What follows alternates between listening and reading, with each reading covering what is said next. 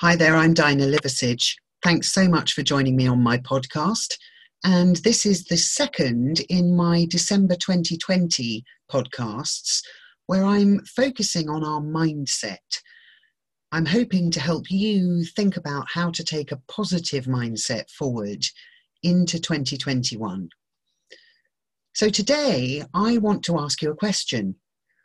What are you willing to push out of focus in order to let it go and allow something positive in to focus.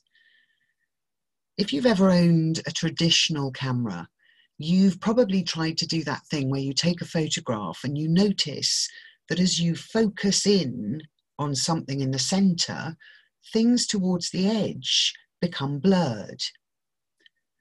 Well, I think if we think of how we focus our energy on our thoughts, a bit like the lens of a camera, we can impact what we're focused on and how much it impacts our mindset.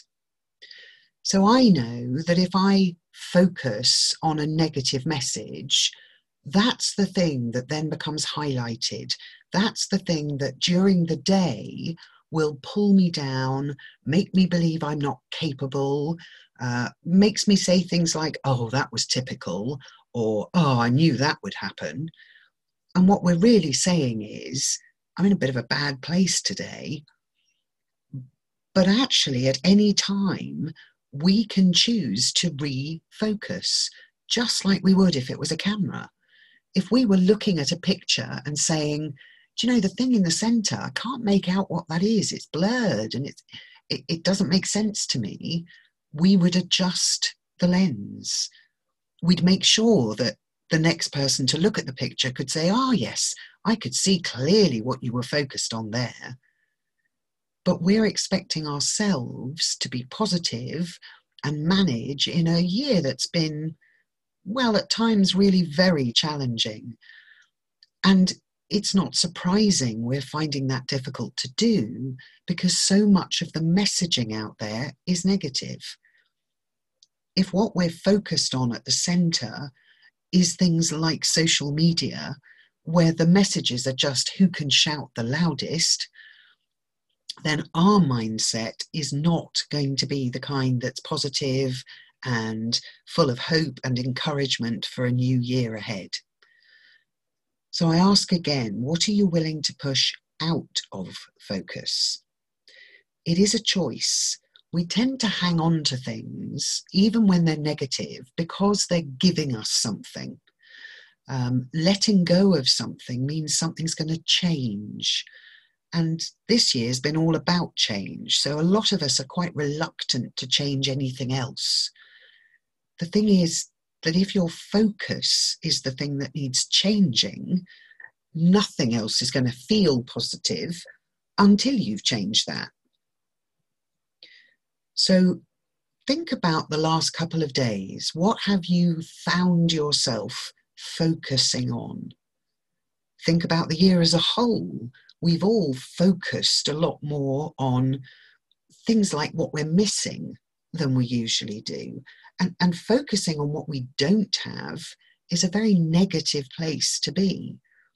When you can focus on what you do have and what you're grateful for, the whole feeling about the world changes.